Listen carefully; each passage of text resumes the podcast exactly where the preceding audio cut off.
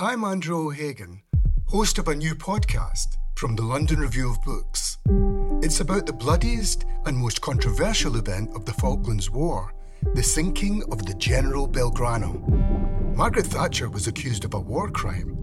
The truth would only emerge in the pages of a private diary. This is the Belgrano Diary. Listen wherever you get your podcasts. Twice, twice.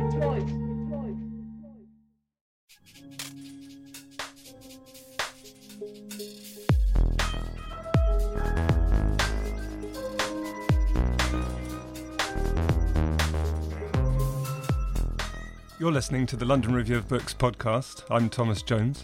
Today I'm talking to Rivka Galchen, who has a piece in the current issue of the LRB on anti vaccination movements. It's a review of two books Stuck How Vaccine Rumours Start and Why They Don't Go Away by Heidi Larson, and Anti Vaxxers How to Challenge a Misinformed Movement by Jonathan Berman. Rivka Galchen qualified as a doctor in 2003. Her second novel, Everyone Knows Your Mother is a Witch, was published last year.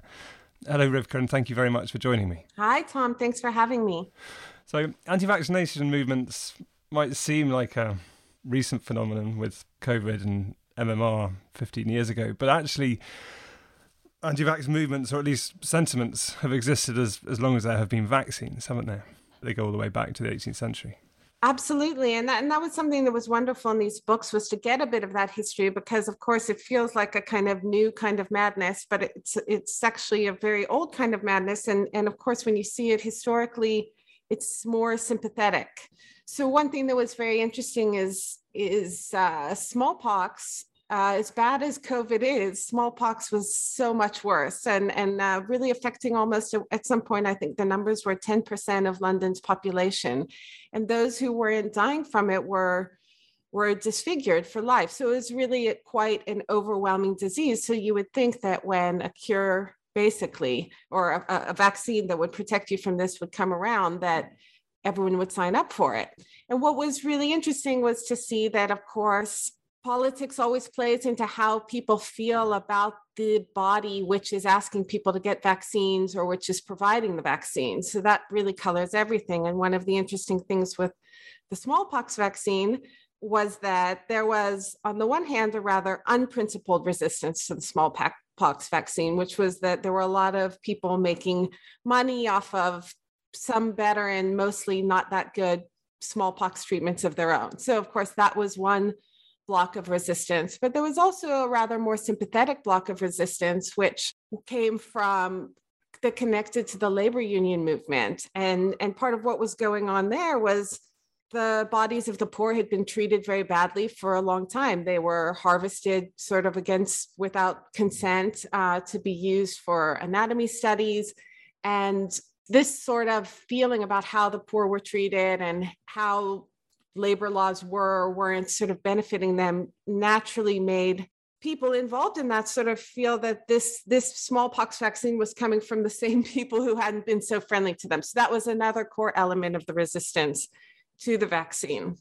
And presumably some of it the, there was the understanding or lack of understanding how it worked. And of course the people who did it it's not clear that edward jenner who developed it although as you say in your piece which i didn't realize he wasn't the first person to do it there was this farmer Benjamin Jesty, who first who noticed that milkmaids didn't seem to get smallpox. So because they caught cowpox from cows and was a much milder disease, and so he deliberately infected his family with cowpox, and they didn't get smallpox. And then Edward Jenner, this doctor in the 1790s, followed that, and he took some pus from a, a sore of a is this right foot of a milkmaid infected with cowpox and then scraped it, made a, a cut in the little boy's arm, and put the pus into the into the cut, and then deliberately infected this child with smallpox to prove that this vaccination, which comes from the Latin word for cow, worked. And of course, in a sense, he was lucky that it did work, or he was confident enough that it did work. But that whole process, you can see why people might be resistant to to having to going through that process of having pus from another person's infections put into their own bodies. It's horrifying. It's horrifying. And and uh, on the one hand, now we can wrap our brain around it and view it as intuitive, but of course, it, it wasn't so intuitive, and it actually took quite a bit of insight to take that risk. And like you said, it could have not worked out at all. So it was it, you know it's interesting to look at the way that all sorts of both reasonable and unreasonable and magical ideas about what would or wouldn't protect you from smallpox developed. And of course, you know, the early days of the vaccine were not perfect. So, although getting the smallpox vaccine, which was made available free and then later became free and mandatory, while it, sort of certainly dramatically improved your chances of not getting smallpox, it wasn't administered in the most hygienic ways. People reused the same kind of lances and needles. Sometimes they would get other diseases from this not particularly hygienic way of, of doing it. And you can see how anecdote and anxiety would, from what inevitably would be some bad cases, would spread and contribute contribute to this, this lack of faith in what sort of visually seems no more um, effective than you know some sort of magic. So it, it's sort of interesting to go to that beginning and see that it wasn't um, it wasn't received with open arms despite being kind of a miraculous transformation in public health. And it gained a lot of popularity actually interestingly uh, napoleon. Napoleon uh, thought it was a great idea and he vaccinated his soldiers and it worked. So that was a, a bit of good press coming from kind of a different uh, source of power and influence. And of course, and eventually the I mean, the history, it has an endpoint to the history of smallpox vaccination that there has been no case of smallpox in any person anywhere in the world since 1977, which is so it pretty much within in our lifetime, smallpox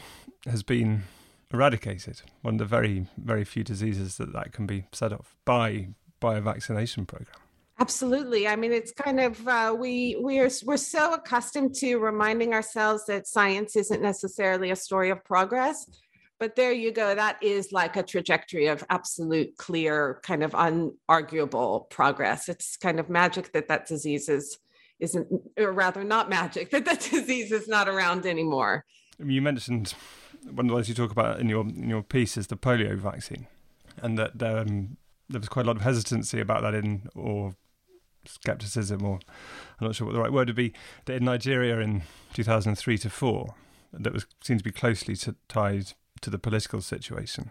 You know, one thing that that is really interesting that comes out in the books is when you look at these, um, because of course it's quite different in each country and each setting, kind of what it is that triggers this sort of um, coalescing of a kind of anti-vaccination movement and again and again and again and and of course the US would be included in this and the US has got such a much more powerful and dangerous anti-vaccine movement than the UK has although the UK has made its remarkable contributions that uh, again and again there's a strong political divide there's usually literally an election going on in every single one of the in almost every single one of the kind of case studies in the larson book.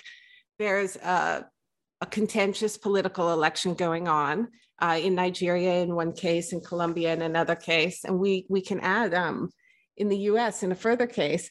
And it benefits their their political figures who are really good at kind of getting at the helm and co-opting this anxiety around sort of the the other side and they sort of use the kind of natural community of of people you know either scared of or unsure of the vaccine and they they they co-opt it and they and they're quite brilliant at it. So we saw they saw that larson gives a really interesting case study in nigeria and an interesting case study in colombia and none of these cases ended up being resolved because scientists explained what was going on or the government gave out an excellent fact sheet. That never worked because that wasn't sort of the source of the distrust. And the source of the distrust was more i identify with one side and i trust one side and there's nothing the other side can say that will get into my trust system. So uh, in both cases it was eventually actually religious leaders and dialogue through religious leaders. And and in some some senses sort of staging almost a show in which the, the there's a way to both save face the anti-vaccine side has a way to both save face and to reverse its position partially uh, is how the, those cases ended up being resolved to the extent that they were resolved. So what happened in colombia? Yeah so it was it was a very interesting case. They were distributing a vaccine which protects against Gardasil, which protects against cervical cancer developing, which is a viral, virally triggered cancer. Um, but because this vaccine was being distributed, you know, specifically to women, young women about 15 years of age, you know, exactly um, an age when there's just a lot of, in every culture, just a lot of ideas and anxiety around new and blooming sexuality and what it means and who's in charge of it and what's going on. You know, it's just a very um, vulnerable moment for everyone involved not even just just the women themselves it's kind of a, a moment that elicits a lot of anxiety for everyone in the culture the parents the kids and they were distributing the gardasil vaccine which is a wonderful thing to be distributed and this anxiety started manifesting with there was a kind of spread of this of girls you know fainting and getting ill you know so so that eventually was sort of like 500 girls in the region sort of in the hospital. And they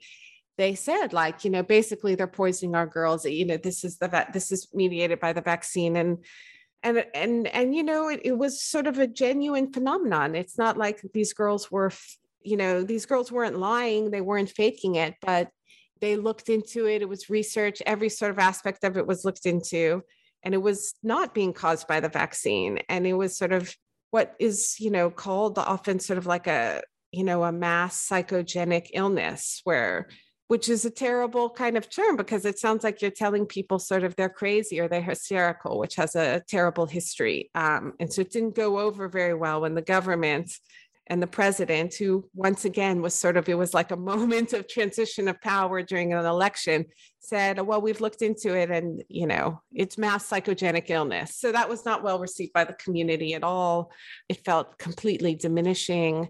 And it took a, a lot of um, kind of community efforts from different kind of leaders, not political leaders, to build back faith in the Gardasil vaccine. And one other thing that can be done with that vaccine is to give it to boys as well, isn't it? Because they can't get cervical cancer, but they can certainly spread it. So the and it and I don't know if, if you're giving it in some places they do give it to obviously if you're limited if you're if you have limited quantities you have to prioritize the girls but absolutely it's sort of like birth control like why why does it all fall on on the on the side of of the women and and it seems like it may have made a real difference um, though, as you say, like again, there's the supply issue. It may have may have made a real psychological difference, and people often use the term psychological to mean not real, but of course, it's extremely real, and it may have made like a very real difference in the way that it was perceived. And you you mentioned in your piece as well that um, in Italy, where the so the anti-establishment Five Star Movement who campaigned on a anti-compulsory vaccination because there was this this law in Italy to say that children couldn't go to school unless they'd had the MMR and that the Movimento Cinque Stelle com- um, campaigned on a platform to abolish that. They went into coal- got came to power in coalition with the right wing Lega. And then the health minister, as you say in your piece, she sacked 30 doctors and scientists from an advisory board. But then did come to one of these compromises, didn't she? Because while she still said, I'm against compulsory vaccination in principle, however, there is a measles epidemic, so we're going to keep the law about compulsory measles vaccination. So it's it's electorally useful until once you're in power, you sort of suddenly realise, oh, hang on a minute, we've got a public health crisis. We do need to keep with this. Exactly. So it seems like that's that's sort of the risk moment, and and it and I actually, you know, would take my hat off to the the movement that then lets go of the of the kind of rallying power of it, because as we've sort of seen, there are lots of places where you know, it doesn't really matter how many people die if it sort of somehow helps keep keep the team together. Um, they're going to keep messaging on it. But but as we see in these different examples, there are other examples where that rallying power is used and then kind of like in a face saving sort of way diffused and recognizes that there's a public health crisis, recognizes that uh, people are dying or being damaged really for no reason. And another important divide, which you mentioned in your piece, that Berman makes is between the under-vaccinated and anti-vaxxers, and that the people they're the militants campaigning vocal spreaders of misinformation about vaccines. But that's actually quite a small group of people, and there's a much larger group who, for whatever reasons, some re- you know, and not always for bad reasons, are nervous about about getting vaccinated. that was something in the Berman book that was really encouraging and actually would be very interesting to hear um, his what he thinks about how COVID has altered or not altered that, because uh, these books both were sort of the writing of them was finished pretty much before March of 2020. Um, so both of them have a kind of introduction talking about it. But uh, the Berman book made a, a sort of wonderful, mature point, a kind of adult point, which is that um, although there's something very kind of infuriating about the anti vaxxers, and they generate in people that desire to kind of like explain what is wrong with their thinking and point out, you know, what is wrong with their thinking that's you know never going to go anywhere. And that's not a group that is ever going to be influenced. And in fact he talks about all these studies where uh, resistance just generates a sort of doubling down emotionally uh, on the point but and then he says sort of one of the one of the problems is that we're so focused on the anti-vaxxers who are who at the time in in the us were a relatively small group characterized by sort of wealth, whiteness, uh, and femininity. So that that was sort of who the the central population of the group was, and it was very low in numbers. And he said it, that the undervaccinated, who are undervaccinated for all sorts of reasons, are persuadable, are often just sort of very let's say busy. Often it's an, a matter of access a matter of like uh, follow up a matter of chaos in their life in other places and that this would be a much better sort of investment of kind of rhetorical and policy energy to focus on the undervaccinated versus the the anti-vaxxers who who in a sense um, their power is grown through direct reactive responses and some of it presumably is to do with distrust of the state. And maybe this is one reason why more people in the UK are vaccinated compared to the US. That because the UK has the national health system and there is this, the, the state provides free healthcare to everybody. Whereas if you live in a country, which would, I guess, would include the US, where the government takes no interest in your health. You, you're sick. You you need to pay for. You have to pay for a doctor for everything. And then suddenly, this government, which has never given you has never offered you any any free healthcare before suddenly turns around and says we want to stick this needle in you because we suddenly care about your health and it's kind of well do you why do you suddenly care now why should i trust you now so there's a sense of i, I mean is is there a sense in which vaccine hesitancy is a, a symptom of sort of decades of public health negligence that kind of well, why you've never cared about my health before why should i trust you now I agree with that 100%. That sort of none of these problems were sudden, that they sort of built, like you said, on kind of, you know, what is the social contract in that country and, and how much trust is built between the, the provider, which is in, in this, you know, for vaccines again and again, basically the government and the population. So I think exactly as you said, there's something that's sort of you know with with some modifications and exceptions i don't want to sort of blanket it but there's something very kind of you know in the worst possible way kind of frontier culture about the american medical system it's just sort of get it if you can get it you know scramble for it it's you know and although i don't think people think in these terms like oh we spend the most money for like the worst outcomes, that is available as well. And most people's experience of the medical system in the US and even the medical insurance system is one of um, frustration and a sense of predation. Now, of course, there are many, many exceptions to that, but that I think is like part of what the you know most prevalent kind of contract around health is in the US. And I think you're right. I think that contributes to it. I think that's also why you see um, a country like like Russia has very, very low vaccination rates, not because they don't have, they actually do have access to it and then they have been providing it, but the trust is so, the trust is so low. It is sort of just such a strong, almost 100 year long tradition of saying, of saying we have an excellent five year plan and nobody's starving. And it's, you know, so like it's, uh, of course, there have been like ebbs and flows in that, but like you say, what we're really seeing is something that illuminates how functional the social contract is in these different countries. And that trust can take a long time to it can take a long time to build up that trust, but it can be lost very quickly because there was that case, wasn't there?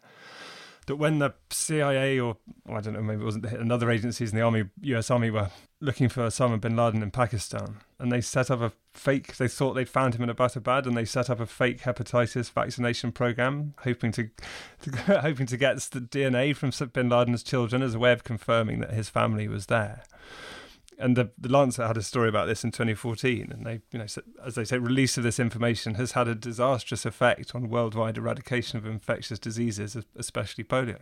And then Obama had to say, "We promise we'll never do that again." But the idea that you have a covert military operation posing as a, a vaccination program, and it was, you know, yeah, like it's just kind of, um, it's just an amazing kind of own goal because it just confirms all of the worst fears. And so then all these things that aren't true and all these conspiracy theories just start to seem extremely plausible. And it's really hard to discount them out of hand because, of course, you can't have a sort of man on the street argument about whether the hepatitis C clinic is, you know, is like for real, is a public health measure, is sort of a bogus military move. There's no way to resolve that question. So it just, as you said, in uh, some of these case studies as well, in, in Nigeria, for example, the sense that there are parts of the political system that are sort of in the pocket of the West or advocating for the West or against, you know, or against the West, and that it gets framed that way um, naturally gets in the way of anything the World Health Organization wants to do, because even though it's the World Health Organization, it's of course perceived um, as a dominant Western kind of organization.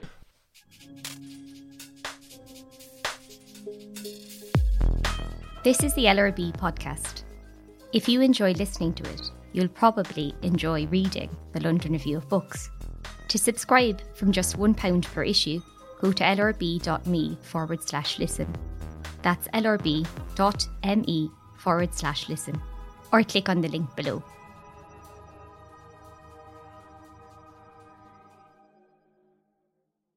And something else which you write about in your piece, which I certainly never thought about before is the the role of what you or, maybe it's in one of the books calls big supplement. The idea that sort of a lot of anti-vax propaganda comes from this, yeah, what you call big supplements. Could you, you talk a bit about about that? Yeah, absolutely. I actually think this is one of the kind of under noticed aspects of of what's going on. So Jonathan Berman comes up with this term because of course we're we're familiar with the concept of big pharma and pharmaceutical industries kind of influencing policy to make their own kind of bottom line look better. And of course, there's a lot of truth to that. And then there are also ways in which people use that argument in a in a fallacious way where it sort of doesn't apply or or it's sort of adjacent to the problem of whether like a certain medical protocol um, or a certain drug is effective. It's kind of adjacent problem rather than something that says actually you know, this kind of antiviral doesn't work. No, that's not really the issue. So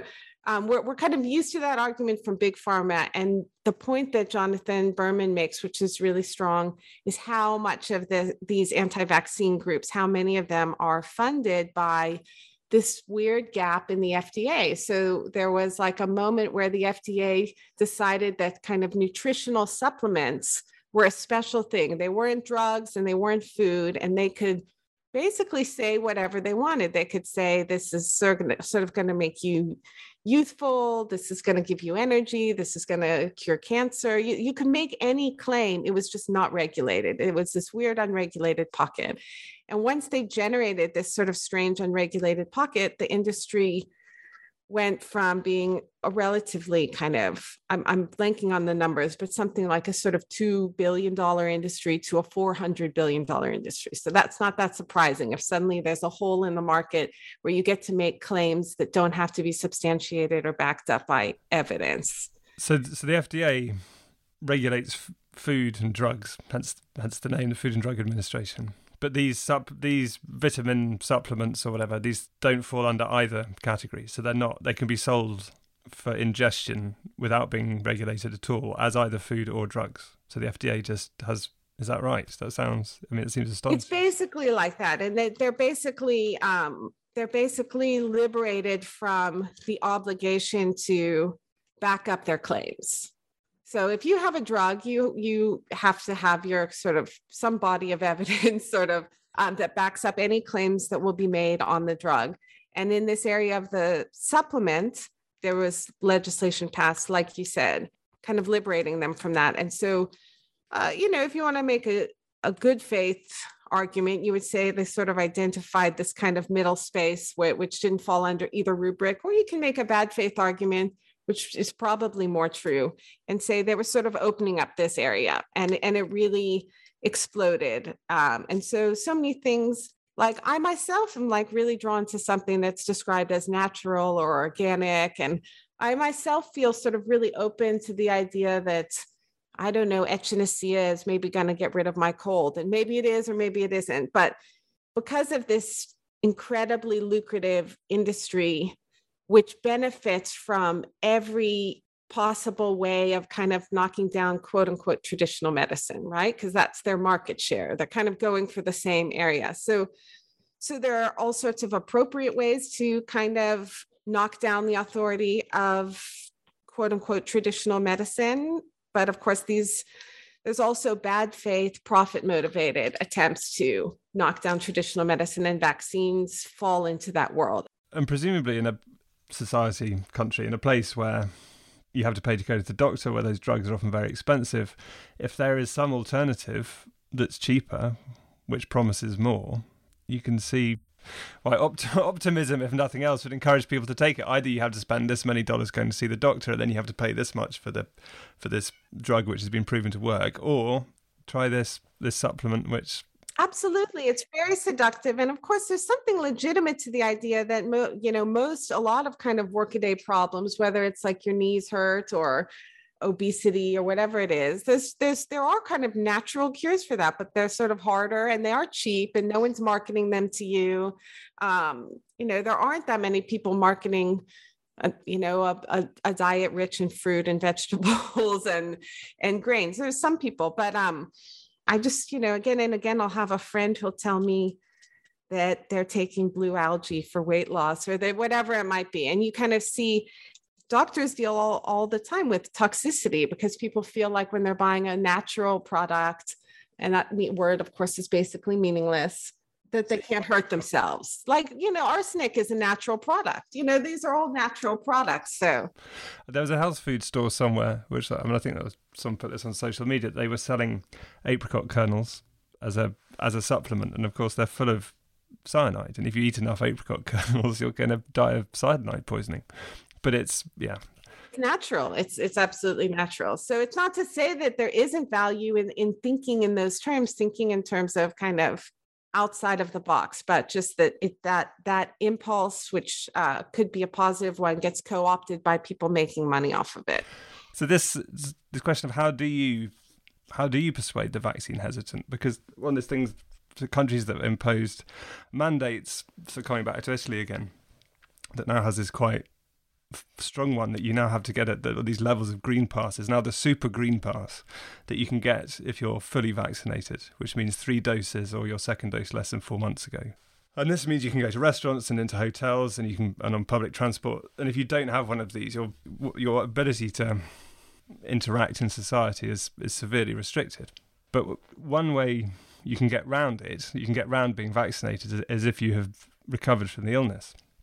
And there are stories. There's a, in the some guy who was trying to buy an infected mask online in order to infect himself with COVID so that he could get, and then other people who who are all part. There's sort of a, an anti-vax WhatsApp WhatsApp group and people giving each other their health insurance cards so that an infected person can go and get tested pretending to be someone else so this other person can then say pretend that they've had a positive test so that they don't have to get the vaccine and this sort of willingness to put yourself at risk of a potentially deadly illness in the face of all the evidence and uh, and and and some of it seems to be I wonder how much of it's resistance the idea of being told you have to do it and that you say to people the government's making me do this and I'm not going to do it because they're trying to force me.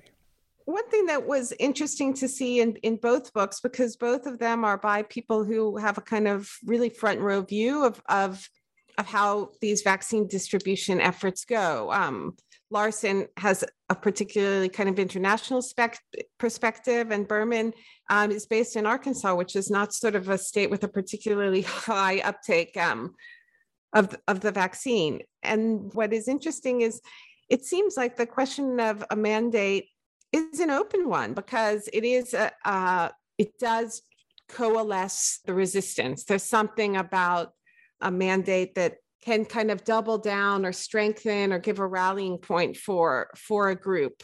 But it's just totally unclear it's totally unclear what to do because of course um you know we have all sorts of mandates no shoes no shirt no service for every restaurant you know and then the, you know it you know you can't defecate in public on the sidewalk. I mean there's just like all sorts of public health mandates all over the place. So the the, the you know, it just seems like a really different, difficult rhetorical problem on top of everything else. Yeah, but it does seem different. I, mean, I can see the idea. I mean, the idea of holding someone down and sticking a needle in them against their will somehow seems a, a different level of, which is well not what any of the mandates are doing, but that would be the ultimate line. You say this is a compulsory vaccine, and if you refuse to have it, we will strap you down and give it to you anyway. And that is surely going too far. You can't. That that's some that's crossing a line which absolutely. And I think to myself, I often think to myself, I think, um, okay, like you know, what if I was sort of living in a country, perhaps my own, with a president and a political party in power that I absolutely had no faith in?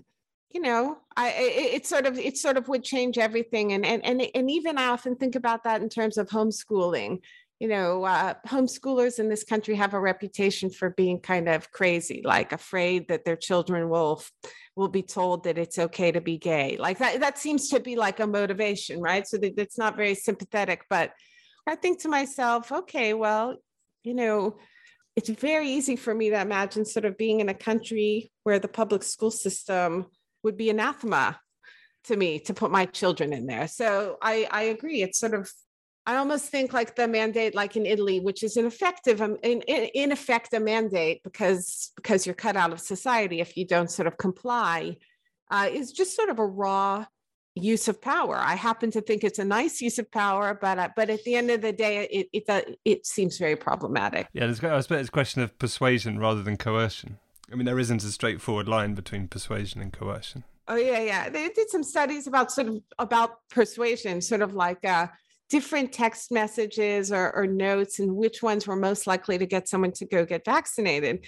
And the ones that were like jokes or hostile or sort of suggesting you, you know, you're putting your kind of neighbors at risk, those were not very effective. The most effective ones were like, your vaccine is waiting for you. Just the idea that it's like this service or privilege or luxury, which of course, you know, at the end of the day it is. That was something that people responded to, whereas they really didn't respond to you're behaving badly, you're you're a bad social actor, or those those were very ineffective. Actually, the same kinds of techniques that are used for marketing anything. Exactly. Yeah. You know, you wouldn't you wouldn't try and sell sell a couch by, you know, aggressively telling your neighbours have got nowhere to sit when they come round. You're a bad person, buy a new couch. That's gonna... Everyone is laughing at your couchless apartment. You know, it just doesn't really work. Rivka Galchen, thank you very much. Thank you, Tom. You can read Rivka Galchen's piece in the current issue of the LRB, along with Wolfgang Streeck on technopopulism, Jonathan Parry on centuries of corruption, and Terry Eagleton on Malcolm Bull's optimism. The LRB podcast is produced by Anthony Wilks. The music is by Kieran Brunt.